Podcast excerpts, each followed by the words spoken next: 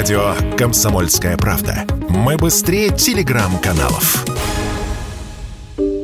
Минфин не видит необходимости в продлении программы льготной ипотеки. Ее действие, напомню, заканчивается 31 декабря этого года. Ипотечная программа включала в себя ставку не более 7% на весь срок кредита с начальным взносом не менее 15%. Льготная ипотека была запущена в 2020 году как мера поддержки строительной отрасли в пандемию. Изначально она была рассчитана на несколько месяцев, но власти ее неоднократно продлевали. Сейчас мы можем увидеть небольшой всплеск интереса к недвижимости. Покупать будут те, кто захочет запрыгнуть в последний вагон, заявил в разговоре с радио КП вице-президент Российской гильдии риэлторов Олег Самойлов.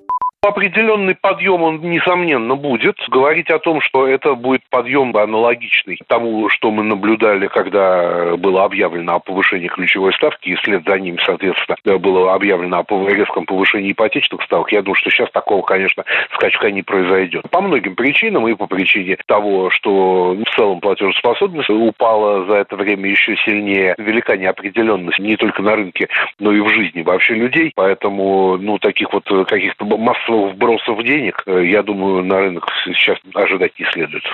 За время действия программы льготной ипотеки с 2020 года выдано более 700 тысяч кредитов на сумму около 2 триллионов рублей. Правда, и цены на квартиры с того момента в зависимости от региона выросли от 50 до 100 процентов. Если программу действительно не станут продлять, после Нового года все вернется к рыночным условиям. Что будет с рынком, а главное с ценами? С прогнозами эксперты сейчас очень осторожны. Вот какой совет слушателям в эфире радио «Комсомольская правда» дал экономист экономист Никита Кричевский.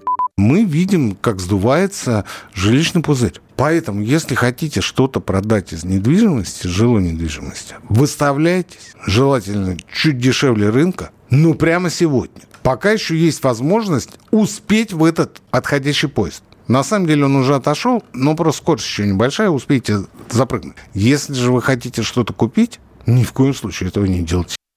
Недавно появилась свежая статистика Росреестра. Продажи новостроек в Москве рухнули на 40%.